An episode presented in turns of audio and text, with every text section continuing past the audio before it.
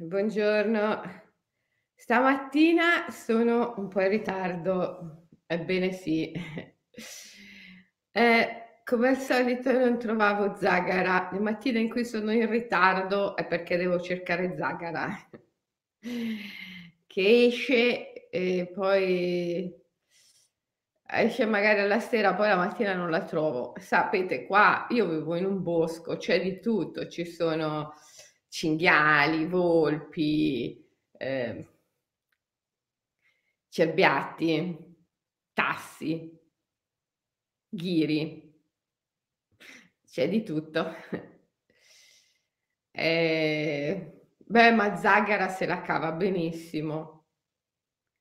Le ho insegnato a non prendere i ghiri e le talpe perché mi faceva una pena tremenda vederli morti eh, non so se sono riuscita nell'impresa. Però vabbè. Eh, ciao ragazzi, buongiorno, buongiorno, come state stamattina? Allora, incominciamo subito in modo da recuperare il ritardo di stamattina.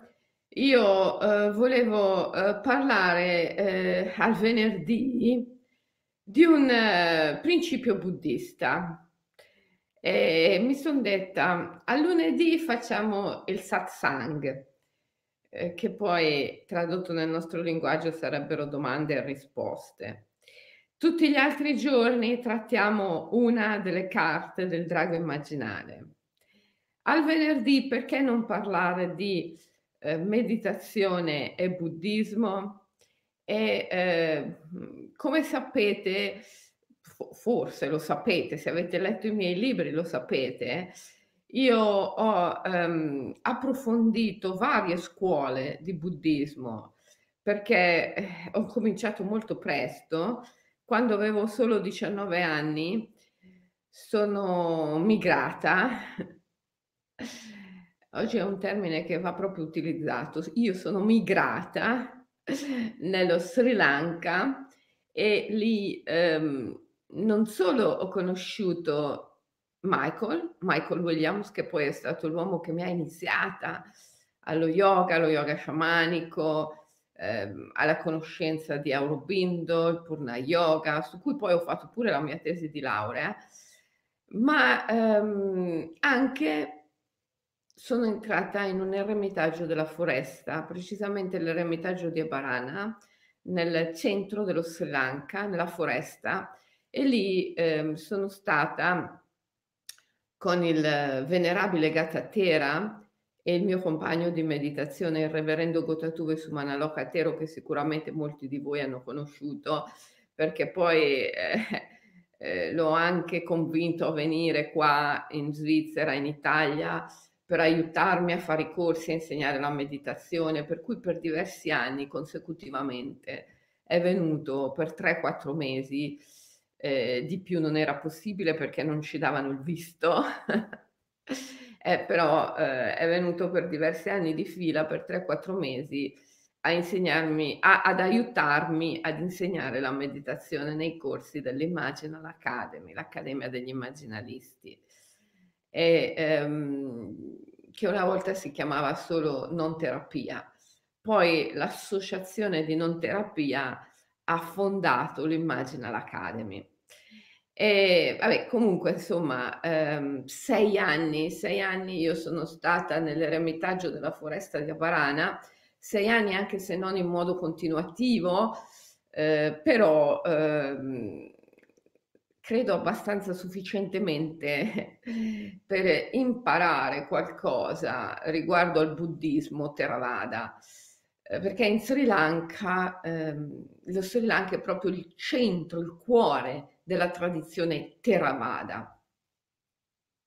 La parola Theravada vuol dire piccolo veicolo e eh, il buddismo Theravada è quello che si rifà più strettamente, eh, in modo più vicino all'insegnamento diretto di Gautama Siddhartha, il Buddha storico. Infatti i monaci Theravada come il mio maestro, il venerabile Gatatera, vivono proprio sull'esempio del Buddha. Il mio maestro era un cosiddetto morto in vita, non possedeva nulla, aveva dato tutto quello che possedeva, persino i documenti di identità li aveva restituiti e era andato nella foresta. E lì aveva creato questo jungle temple, come piaceva a lui definirlo, tempio della giungla o forest hermitage, eremitaggio della foresta. E eh, lì accoglieva i pellegrini fedeli eh, che andavano da lui a ricevere gli insegnamenti sulla meditazione specialmente nei full moon day, nei giorni di luna piena che sono festa nazionale in Sri Lanka, noi eravamo pieni di gente che eh, voleva le puja, voleva che il mio maestro celebrasse dei rituali per loro, per risolvere i loro problemi, qualsiasi problema, dal fatto che mio figlio non studia, il mio negozio non funziona, non ho i soldi, mia moglie è malata, qualsiasi problema eh, volevano che il mio maestro facesse le puge, i rituali. E poi ehm, il mio maestro dava anche gli insegnamenti sulla meditazione e tutti ascoltavano e poi si praticava. E ehm, poi, poi, poi, poi il mio maestro ha lasciato il corpo, poi ho lasciato lo Sri Lanka e poi, e poi mi sono innamorata eh, dello sciamanismo siberiano e ehm, come sapete, ehm, beh, lo sapete se avete letto i miei libri o qualcosa, qualche libro che tratta di questa materia. Comunque ehm, in Siberia, in particolar modo in Altai, lo sciamanismo si divide in tre grandi gruppi, quello eh, bianco, nero e eh, giallo. Quello nero è lo sciamanismo delle origini, eh, perché in origine lo sciamano è uno psicopompo, è un viaggiatore dei mondi, è, eh, è il ponte arcobaleno, è colui che tiene uniti i due mondi, il visibile e l'invisibile, la luce e l'ombra. E eh, poi eh, nascono le malattie. Poi l'umanità decide di inventarsi le malattie. Allora lo sciamano diventa anche un guaritore e questo è lo sciamano bianco. Poi eh, arriva il buddismo e ehm, molti sciamani si riconoscono nel buddismo che viene dall'Himalaya, non quello che viene dallo Sri Lanka perché non viene dallo Sri Lanka, ma dall'Himalaya, è il buddismo tantrico, Vajrayana. E, ehm, si riconoscono perché? Perché il buddismo tantrico Vajrayana è un buddismo sciamanico, ha a che fare col Bön, la religione sciamanica del Tibet, e quindi gli sciamani eh, siberiani e mongoli eh, si riconoscono in questo tipo di buddismo e tanti diventano buddisti. Lo sciamano che è sciamano ma è anche buddista viene chiamato sciamano giallo, per cui lo sciamanismo si divide in queste tre grandi categorie, nero, bianco e giallo. E, ehm, e io mi sono innamorata, come voi sapete, dello sciamanismo siberiano, gli ho dedicato dei libri e, e poi mi si è aperto tutto questo grande mondo del buddismo vajrayana, tantrico e eh, quindi mm, al buddismo Theravada ho aggiunto tutta l'esplorazione del buddismo vajrayana, il buddismo tantrico e eh, non poteva finire lì. D'altra parte eh, ho iniziato, ho premesso che ho iniziato a 19 anni, per cui ragazzi ne ho avuto di tempo per studiare, ricercare, sperimentare. Eh, a un certo punto, eh, spinta dall'amore per la natura, per le piante, eh, sono approdata in Giappone e lì eh, si è aperto il mondo del buddismo esoterico, lo Shingon, lo Shujendo, che è anche fortemente sciamanico, perché il buddismo eh, Shingon eh, è eh, for- fortemente unito allo Shinto, lo Shintoismo è la religione sciamanica animista del Giappone, e poi il buddismo zen che è una derivazione del taoismo cinese e come sapete il taoismo è la religione sciamanica della Cina. Quindi eh, ho esplorato il buddismo veramente in tante forme, dal Theravada al Mahayana, Vajrayana, eh, Shingon, Zen, Sujendo persino, eh, con Noburo, Noburo Kudado, che è stato il coautore dei miei libri eh, ambientati in Giappone, eh, l'Ikigai, lo Shinrin-yoku. E quindi ho deciso, e se io tutti i venerdì parlassi un po' di buddismo? Eh, perché, come diceva il grande Panikar, Raimond Panikar è stato un grande sacerdote cristiano, è un vescovo della Chiesa Cattolica, ehm, era un personaggio veramente sui generis, eh. è stato un grandissimo teologo, lui ha insegnato per tanti anni all'Università di Santa Barbara in California, e, ehm, era veramente una persona estremamente colta, ha scritto dei libri meravigliosi come eh, Mitofede ed Ermeneutica, la realtà cosmoteandrica.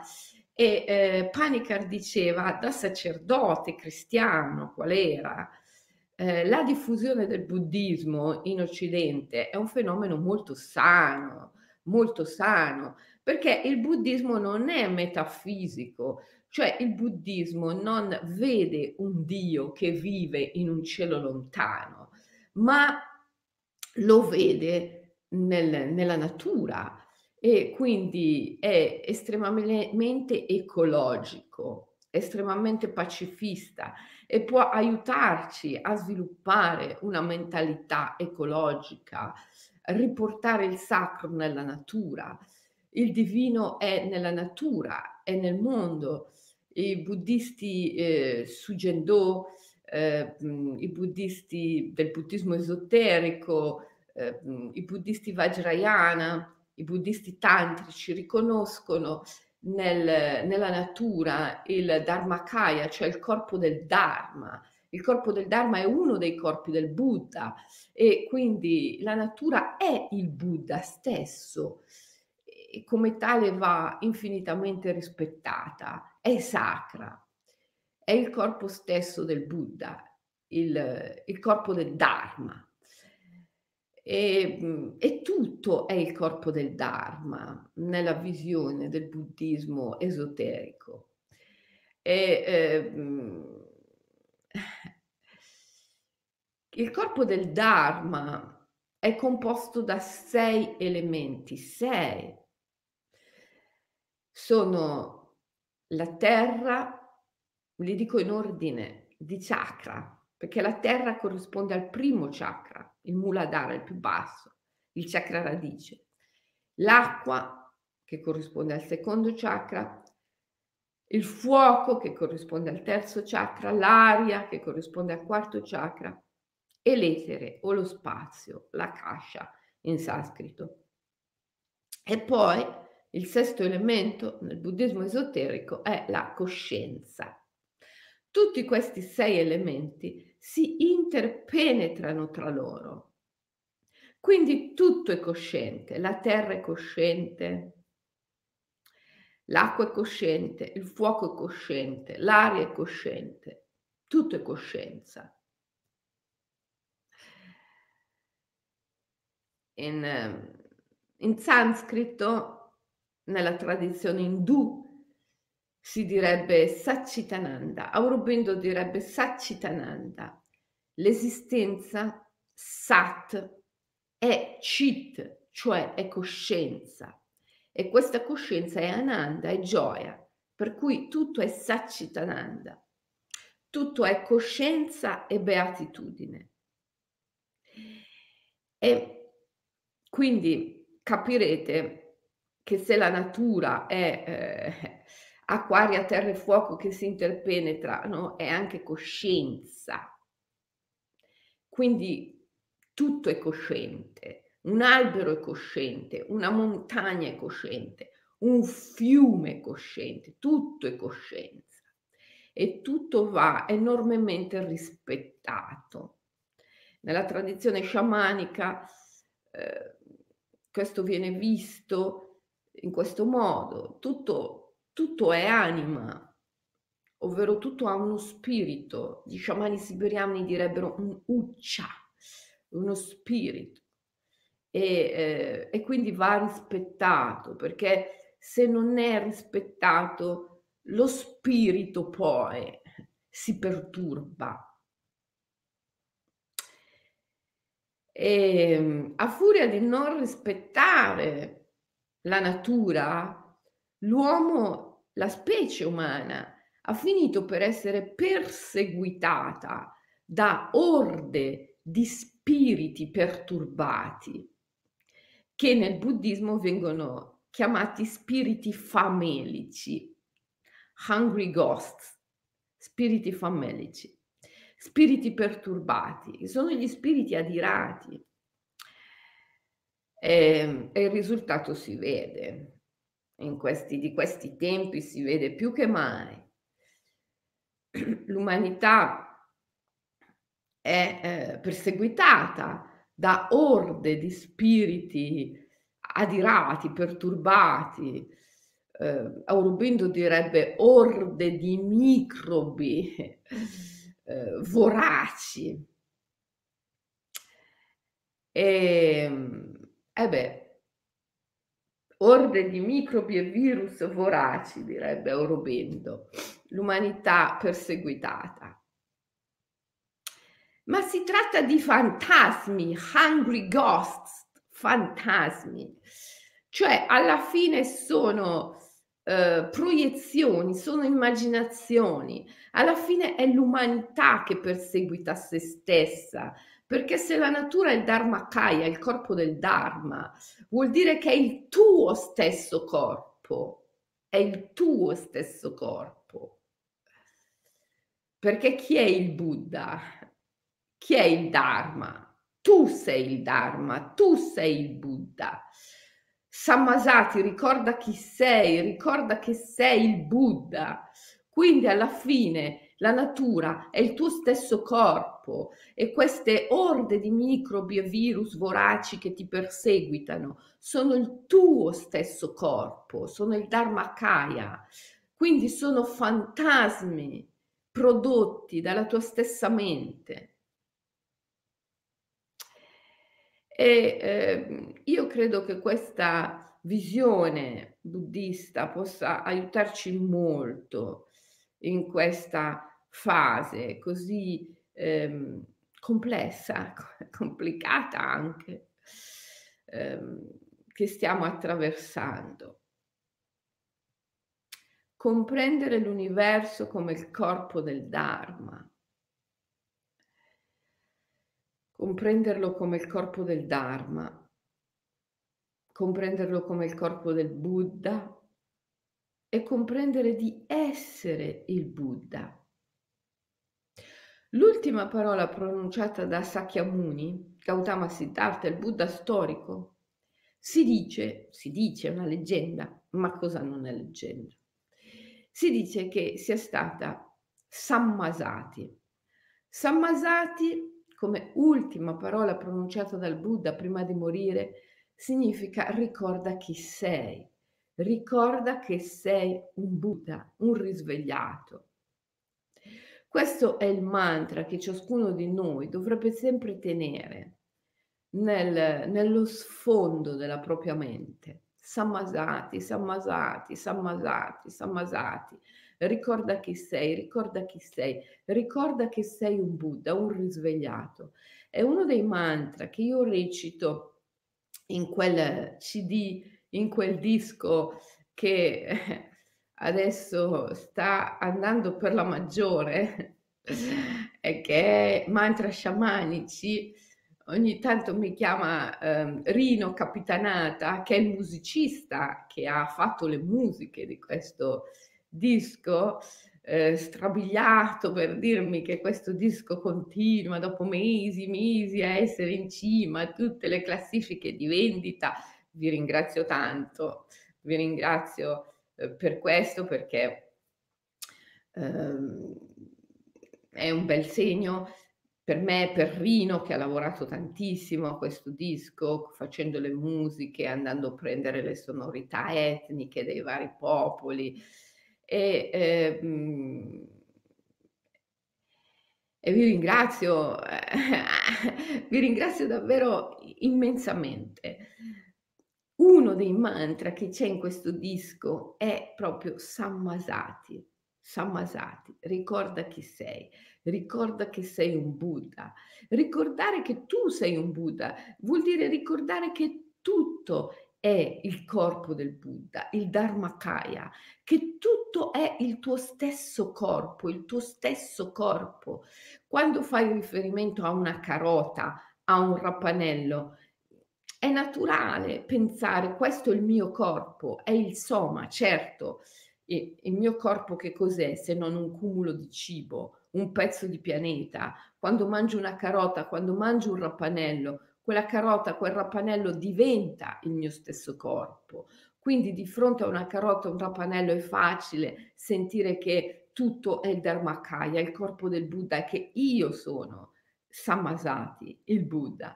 Ma ehm, magari è più difficile di fronte eh, a, un, a, una montagna, a un fiume, a un batterio, a un virus. Eh, a un cobra, a uno scorpione.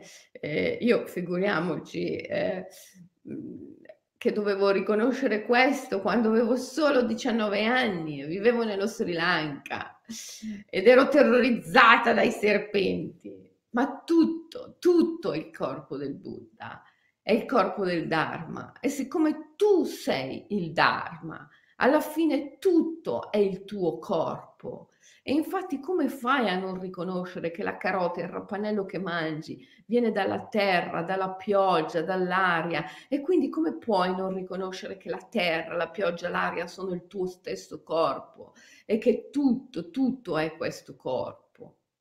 Ogni cosa, ma proprio ogni cosa, è data dall'aggregarsi, dal disgregarsi continuo dei sei elementi, acqua, aria, terra, fuoco, etere e coscienza che si aggregano e si disgregano incessantemente.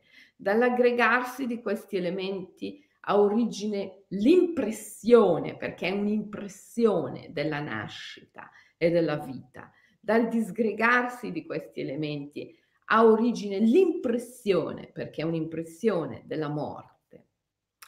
E queste impressioni, Maya, questi miraggi, ehm, sono interpenetranti, si interpenetrano l'uno con l'altro, ma anche questo è facilissimo da osservare, considerando che dallo stesso momento in cui tu sei stato concepito, hai iniziato a vivere, ma da quello stesso istante hai iniziato anche a morire, per cui è ovvio che la vita e la morte si interpenetrino continuamente incessantemente gli elementi primari si aggregano e disgregano continuamente. E tutto, ma proprio tutto è dato da questa aggregazione e disgregazione. Tutto l'universo è un'unica grande immagine, un sogno. È il Dharma Kaya, il corpo del Dharma che è il corpo di sogno. E tu sei il Dharma, cioè il sognatore del sogno. Questo risveglia un sentimento ecologico immenso, un sentimento ecologico immenso, è un sentimento di non violenza immenso perché se tu comprendi che tutto, ma proprio tutto è il tuo stesso corpo, come puoi essere violento? Come puoi essere discriminante? O come puoi non avere un atteggiamento ecologico? Allora è questo sentimento che dobbiamo risvegliare dentro di noi profondamente, quando Panikar, Raymond Panikar diceva mhmm, il sincretismo, il sincretismo è quello che ci occorre oggi.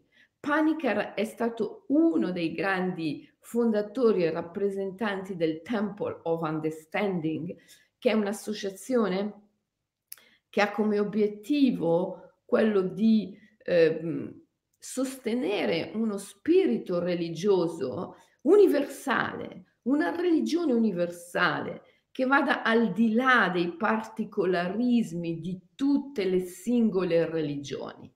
Una religione universale che rappresenti l'uno nella molteplicità e la molteplicità nell'uno. Una religione universale che non ti chieda di non essere cristiano o musulmano, buddista o induista se lo sei.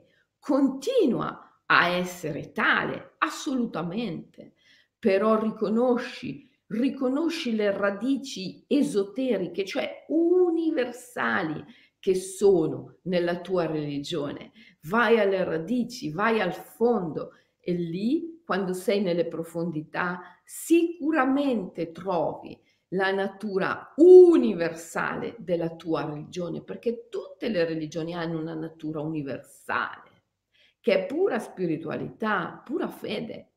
Ecco, eh, Paniker da sacerdote cristiano qual era, era votato alla eh, scoperta e alla diffusione di questa religione universale. E, e, così lo sono stati tutti i grandi maestri che io ho avuto la fortuna di conoscere in vita, dall'uomo che mi ha iniziata allo yoga sciamanico, Michael, Michael Williams, che poi eh, io porto il suo nome per ragioni di lignaggio, di lignaggio esoterico, eh, il venerabile Gatatera, il monaco buddista Theravada, con cui sono stato per sei anni a praticare la meditazione vipassana, vidarshana, la meditazione Theravada. E, ehm, e poi tutti i grandi sciamani e monaci eh, e lama e tulku rincarnati che ho conosciuto eh, nei miei voyage illuminazione, nei miei viaggi illuminazione in Siberia, in Mongolia, in Tibet, in Bhutan, in Ladakh, in Kashmir, e, ehm, e poi in Giappone, Noburo, Noburo Kudado e, e tanti altri grandi eh, monaci, Sujendo e Shingon, con cui ho eh, lavorato e praticato. Bene, sono stati tutti personaggi aperti a questo sincretismo. Eh, beh, lo Shujendo, lo Shingon, il buddismo Mahayana, Vajrayana di per sé stesso è un'esperienza sincretica perché mette insieme il buddismo con l'induismo, eh, con lo shamanismo, con il bön e, e quindi figuriamoci. Ecco, eh, veramente dobbiamo aprirci, dobbiamo aprire la nostra mente all'universalità, ehm, alla ricerca delle radici comuni. È questo che ci salverà, eh, ci salverà da tutti i particolarismi, le discriminazioni che minano la nostra eh, visione delle cose e, e che ci impediscono di fare un'ecologia profonda e, di, e che sempre minacciano la pace nel mondo il sincretismo, il sincretismo deve essere la parola chiave del fare spiritualità oggi. Sincretismo e non particolarismo. E, ehm, pensate, e questo è quello di cui vi volevo parlare poi oggi, tutto il resto è solo un'introduzione. Pensate che nel, nello Shingon, nel buddismo esoterico, si dice che l'illusione e l'illuminazione sono la medesima cosa. Quindi il Buddha, l'essere risvegliato e colui che è nella fossa dell'ignoranza, dell'inconsapevolezza, sono la medesima realtà.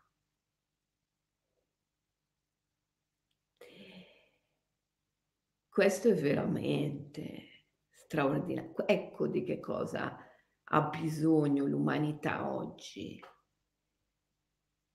Di questa visione non duale, una vera, profonda visione non duale che ci consenta di andare al di là di tutti i particolarismi, i razzismi, le differenze di etnia, di razza, di genere, di, di denaro, di cultura, andare al di là di tutto questo, una visione veramente non duale. È una visione per la quale l'illuminato e colui che è nella fossa dell'ignoranza, dell'inconsapevolezza, sono uno il riflesso dell'altro, sono la medesima realtà sono medesimi, sono medesimi. Nel buddismo vi è un, una parola straordinaria che dovrebbe essere sulla bocca di tutti oggi. Questa parola è medesimezza, la medesimezza.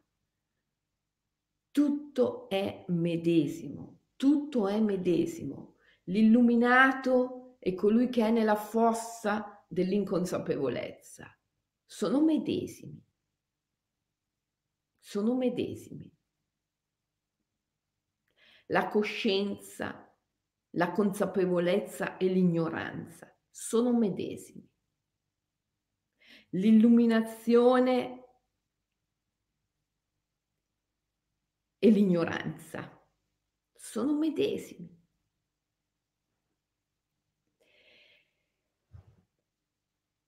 sono medesimi perché tutto è il Dharma Kaya, tutto è il corpo del Dharma, tutto è acqua, aria, terra, fuoco, etere e coscienza che incessantemente si aggregano e si disgregano, si interpenetrano. Vivere nella consapevolezza della medesimezza è libertà e immortalità. Perché se l'illuminazione e l'ignoranza sono medesime, allora anche la nascita e la morte sono medesime. Il visibile e l'invisibile sono medesimi. Si dice sono distinti ma non separati. La medesimezza esprime questo concetto, distinti, distinti, ma non separati.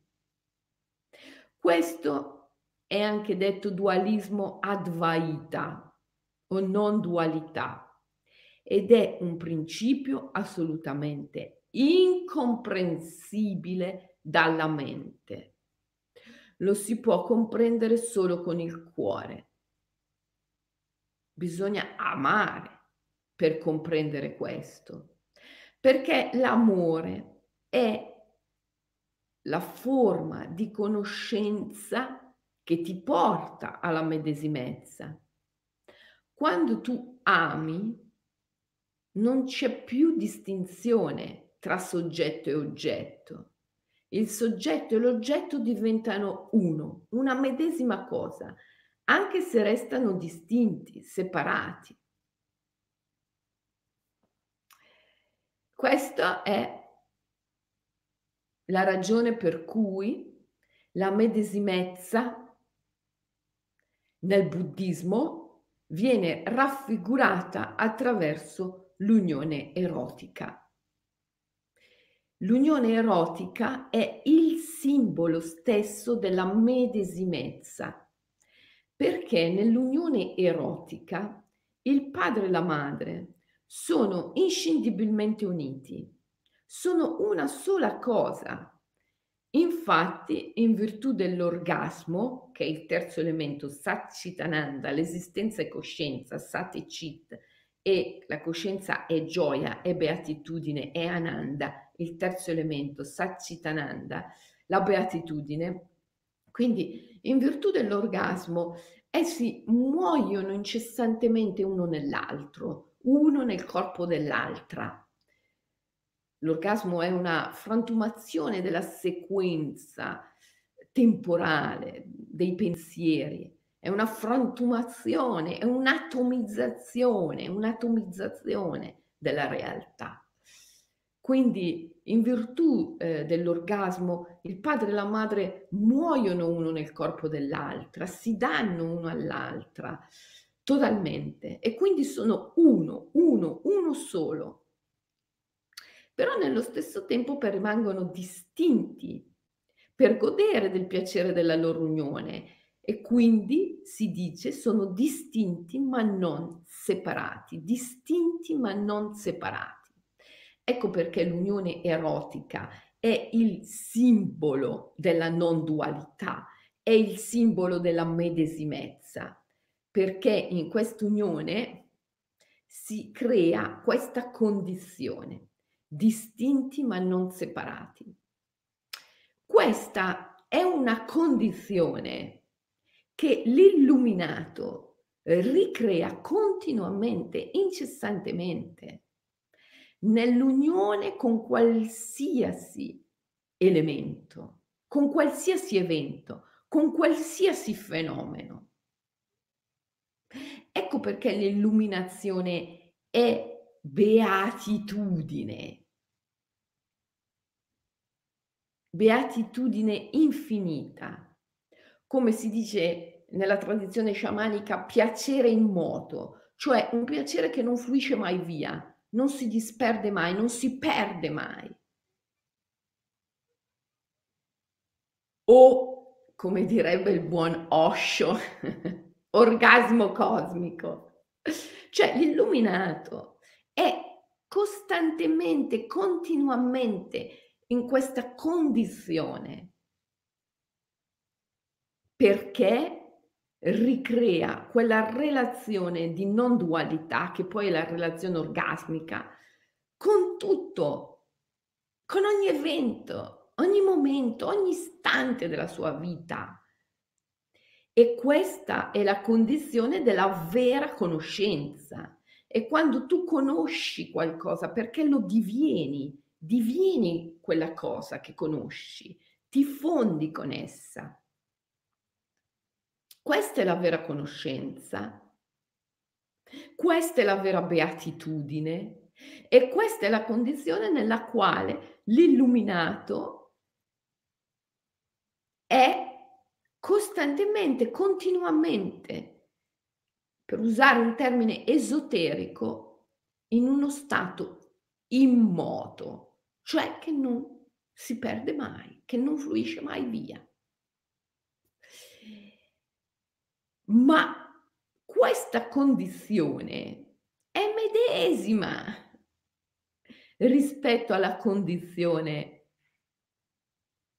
dell'ignoranza, che è la condizione in cui, per via del fatto che tu ti illudi di essere distinto e separato dal tutto, non sei nel piacere, non sei nella conoscenza, perché la vera conoscenza comporta il divenire ciò che conosci. E se tu sei distinto e separato, non puoi essere nella vera conoscenza.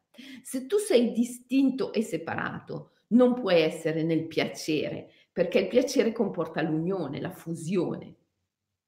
La conoscenza e il piacere, Chit e Ananda, comportano la fusione, l'unione. E se tu sei nella separazione, non sei nel piacere, sei nel dolore, nella sofferenza e sei nell'ignoranza. Ma la condizione dell'illuminato, che è nel piacere e nella conoscenza, è medesima rispetto alla condizione del non illuminato che è nel dolore, nella sofferenza e nell'ignoranza. Queste due condizioni sono medesime. E qui tu dirai, se ascolti quello che sto dicendo con la mente, la quale è completamente condizionata dal principio della non dualità, E tu a questo punto dirai: "Ehi, ma che cosa stai dicendo?" Sto cercando di parlare del principio della medesimezza, che è un sentimento poetico, non è un concetto, è un'esperienza. Tu puoi fare esperienza di questo, tu puoi sentirla nel cuore, la medesimezza, perché è un principio poetico, lo senti nel cuore, se lo senti nel cuore lo puoi esperire. Una volta che l'hai sperimentato, l'hai vissuto, lo conosci, ma non puoi, assolutamente non puoi capirlo con la tua mente. Ti chiede un surrender, ti chiede una resa, ti devi arrendere, arrendere. Qui tu non puoi più avere il controllo, non puoi avere il potere. Devi sentire che è così e ti devi arrendere. Qui inizia il cammino del Dharma, qui inizia la vera conoscenza, quando ti arrendi al mistero. E lo senti, lo senti che è vero, lo senti che è così. Sì, è così, lo sento, lo sento nel cuore, è assolutamente così. L'ignorante e l'illuminato sono medesimi. Colui che è nella sofferenza, nel dolore e nell'ignoranza e l'illuminato che è nella beatitudine e nella non dualità sono medesimi. Lo sento nel cuore, lo sento assolutamente nel cuore. È così. Non lo capisco con la mente. Allora prendo ferma risoluzione di andare oltre la mente e qui ha inizio il cammino. Prendo ferma risoluzione di andare oltre la mente perché sento nel mio cuore che questo è vero, ma la mia mente non lo capisce. Allora io prendo ferma risoluzione di andare oltre la mente. Qui è il bodhisattva, qui è il risveglio. Qui inizia il bodhisattva, il risvegliato. Perché tutto, si dice, è frutto di risoluzione. Se tu prendi ferma risoluzione, tu realizzerai. Non c'è ombra di dubbio. Se tu prendi ferma risoluzione, tu arriverai. È come se, se ci fossi già arrivato in un certo senso. Se puoi deciderlo, puoi realizzarlo, mettiamola così. Devi deciderlo fermissimamente. Qui ha inizio il Bodhisattva,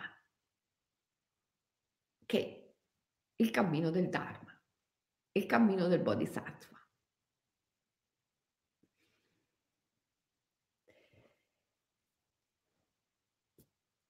Ok? Io avrei piacere che tutti voi foste pienamente consapevoli di essere risvegliati, di essere bodhisattva, di essere il Dharma, di essere il Buddha, sammasati, Ricorda chi sei, ricorda che sei un Buddha, ricorda che sei un risvegliato. E avrei piacere che tutti voi prendeste fermamente questa decisione. Io so di essere il Buddha so di non sapere, so che la mia mente non, non lo può capire, non lo può sapere. E quindi prendo ferma risoluzione di andare oltre la mente.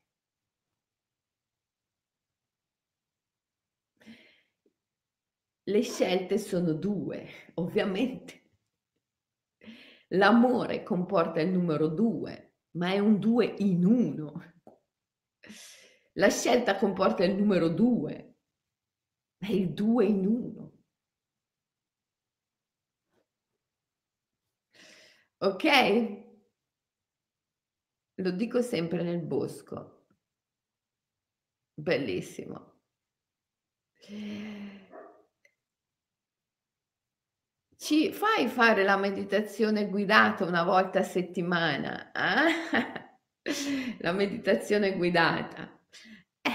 Si può pensare anche a questo. Intanto, eh, cosa ne pensate se tutti i venerdì affrontiamo un tema che riguarda il buddismo? Ma il buddismo a 360 gradi, eh, al di là dei particolarismi delle singole scuole, perché poi in tema buddi- di buddismo sono tantissime. E, ehm, ok, come si dice medesimezza in inglese? Sameness. Sameness si dice. Eh, caspita, sei anche maestra di matematica? No, quello mai. Come canta Venditti. Eh, ve lo ricordate Antonello Venditti che cantava quella canzone Compagni di scuola si intitola la canzone Compagni di scuola e a un certo punto canta La matematica non sarà mai il mio mestiere. No, maestra di matematica mai ragazzi, quello è difficile.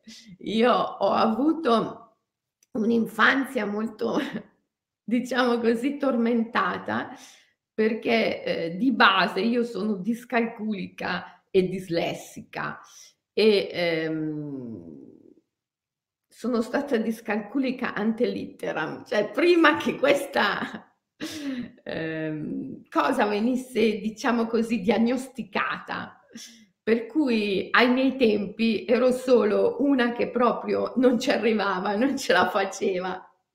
E per cui pensate ragazzi che infanzia eh, un po' difficile così che ho avuto con i numeri. Però anche lì sapete ci sono due modi di contare, ma questo l'ho scoperto molto dopo.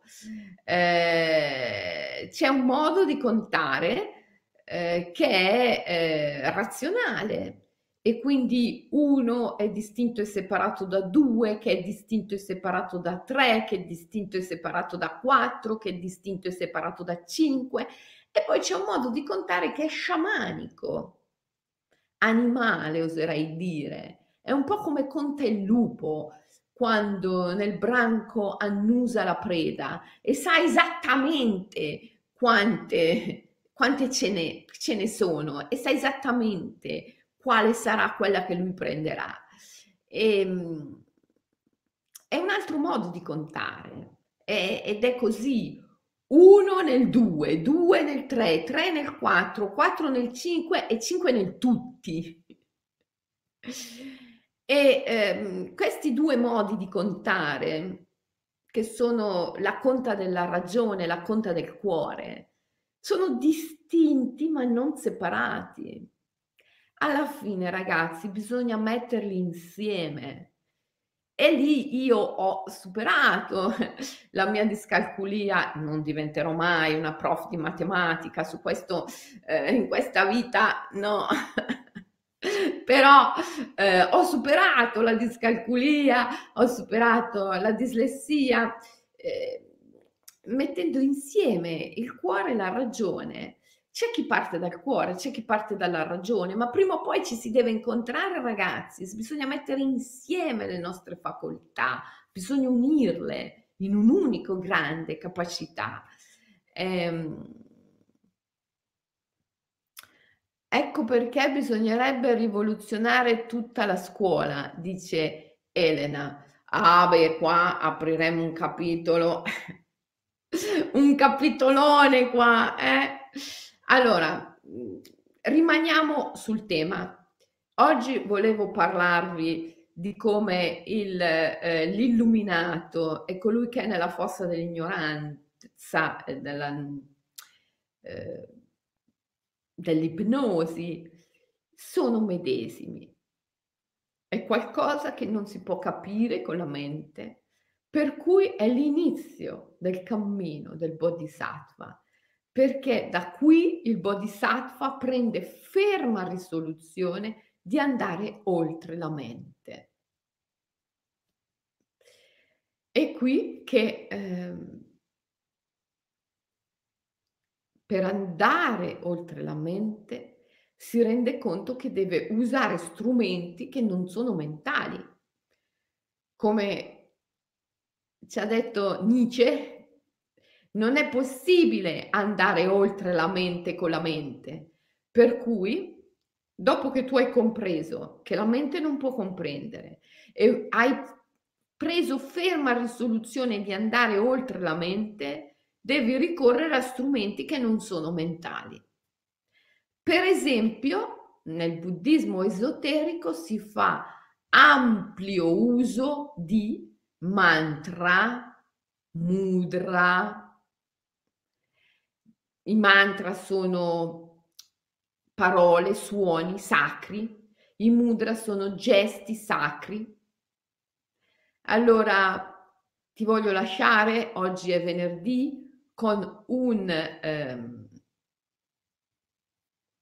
un OMI, una meditazione. OMI è One Minute Immersion, è questa tecnica di meditazione che io ho messo a punto sulla scorta del Satipatthana. Il Satipatthana è il cammino dell'attenzione cosciente dei monaci Theravada, in cui essi cercano di mantenere attenzione cosciente continuamente, 24 ore al giorno, eh, continuamente. Nella nostra società questo non è facile e eh, per l'uomo che vive nella nostra società è molto utile praticare OMI. OMI è One Minute Immersion, un minuto, almeno un minuto di attenzione, di piena attenzione cosciente, ripetuto più volte al giorno. È il metodo che si dice small and steady, piccolo e ripetuto, piccolo e ripetuto, piccolo e ripetuto. È eccezionale, eccezionale per deprogrammare la mente. Quindi, oggi è venerdì, la prossima diretta sarà lunedì, sempre alle 7. Vi lascio per tutto il weekend con il compito di praticare un OMI, One Minute Immersion, ripetendo sammasati, sammasati, questo mantra, almeno per un minuto, con piena attenzione cosciente, con questo mudra. Questo mudra nel, in Giappone si chiama Gashu e eh, congiungere le mani all'altezza del cuore, a un pugno di distanza dal cuore, tenendo i gomiti sollevati e quindi gli avambracci orizzontali rispetto al pavimento. Questo è il gascio, ok? Dovete premere, premere le mani tra loro, l'una contro l'altra, tenendo gli avambracci sollevati, le spalle rilassate, così, ok? Questo i, i, i buddisti in Giappone lo chiamano gashu. Io ne parlo nel, nello Shirin-Yoko, nell'Ikigai, nei miei libri che appunto sono ispirati al Giappone. Con questo mudra, tenendo la pressione a occhi chiusi, con la schiena diritta, posizione retta, che esprime un senso di nobiltà e di dignità, almeno per un minuto, ripeti dentro di te Puoi ripeterlo mentalmente o puoi bisbigliarlo se vuoi, il mantra Sammasati, Sammasati, Sammasati, Sammasati. Sammasati, ripeto, si dice, sia stata l'ultima parola pronunciata dal Buddha prima di morire e significa ricorda chi sei, ricorda che sei un Buddha, un risvegliato. Ripeti questo mantra dentro di te, ripeti questo mantra dentro di te prendendo ferma risoluzione di andare oltre la mente e di conoscere con il cuore, di arrivare alla consapevolezza non duale in cui tutto, ma proprio tutto, è distinto ma non separato. Ok? Sammasati, dopo ve lo scrivo, ve lo scrivo anche nel, eh, nel post della diretta. Eh? A secondo della traslitterazione che viene fatta dal sanscrito, si può scrivere con 2 o con una M. Ehm facciamo che lo scrivo con 2, Sammasati. Okay? È stato il mio primo Omi, sì, in effetti ne abbiamo già parlato di questo mantra. Però, ehm, non abbiamo mai affrontato in una diretta la medesimezza in un modo così, ehm, forte, diretto. Per cui è vero, è un concetto di cui abbiamo già parlato, ma il fatto è che certi concetti, che poi non sono concetti, l'abbiamo detto, sono esperienze del cuore, sono così complessi, non complicati, eh, ma complessi, cioè comprendono così tante sfaccettature, così tanti aspetti che devono tornare e ritornare, tornare e ritornare, perché ogni volta che affronti il medesimo eh, principio, ne scopri delle sfaccettature diverse, degli aspetti diversi e ti illumina da una prospettiva diversa. È quello che cerco sempre di, di spiegare ai miei editori. Quando a una prima lettura delle bozze dei miei libri dicono Selene ti ripeti? E dico leggi di nuovo. È vero ripeto la medesima parola medesimezza medesimezza medes- ma ogni volta ogni volta che affronto questo tema ha una sfumatura diversa, ha una sfumatura diversa. E qui ragazzi siamo in un campo in cui la sfumatura è tutto, è tutto. Per cui è chiaro che sono sempre, sempre i medesimi temi, sempre i medesimi temi che tornano e ritornano, tornano e ritornano. Alla fine il tema è uno e è sempre quello, è la ricerca di amore psiche deve trovare amore. È questo il tema, è uno. E alla fine psiche scopre di non essere mai, mai stata separata da amore, perché la separazione non è possibile. Semplicemente l'aveva perso di vista, come se un velo si fosse calato davanti ai suoi occhi.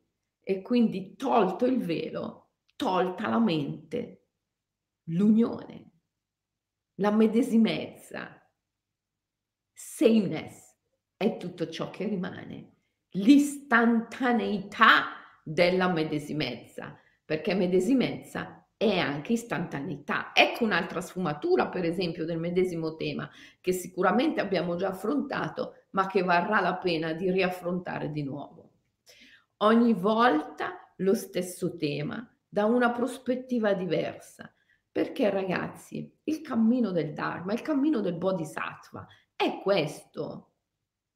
È affrontare sempre, sempre solo la stessa cosa, lo stesso tema, con un'intensità sempre più crescente, con intensità sempre più crescente. Il cammino del Bodhisattva è una questione di intensità.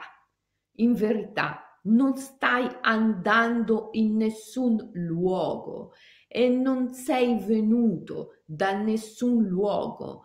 In realtà sei sempre stato qui e noi siamo sempre stati qui con te, anche se non sempre nelle medesime forme.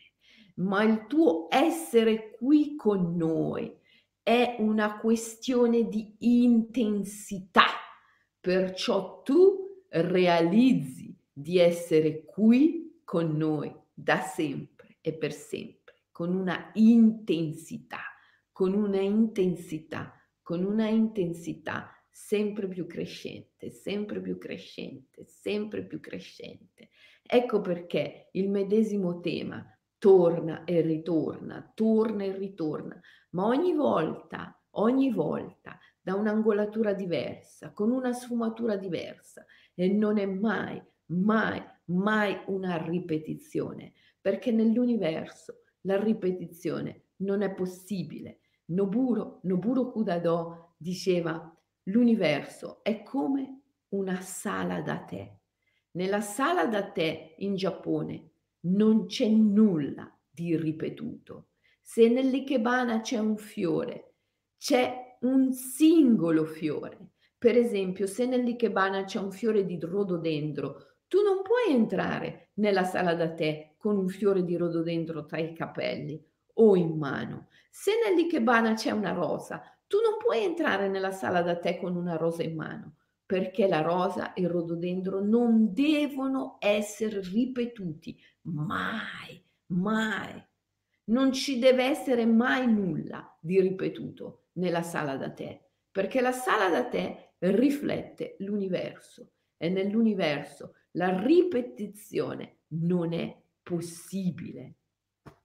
Solo nella mente è possibile la ripetizione. Ok? Ciao. Praticate Omi sulla medesimezza. Samasati.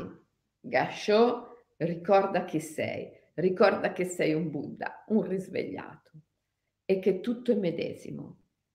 La tua ignoranza, tutto quello che non sai e la tua conoscenza, tutto quello che sai, sono medesimi. Perciò la suprema condotta è assenza di sforzo. Non c'è nessuno sforzo da compiere, perché tutto è medesimo. E tu sei sempre stato qui. Non vai da nessuna parte e non vieni da nessun luogo. E noi siamo sempre stati qui con te, anche se non sempre nelle medesime forme. Ciao, buon fine settimana, ci sentiamo lunedì, stessa ora, stesso luogo. Praticate Omi, mi raccomando. Ciao.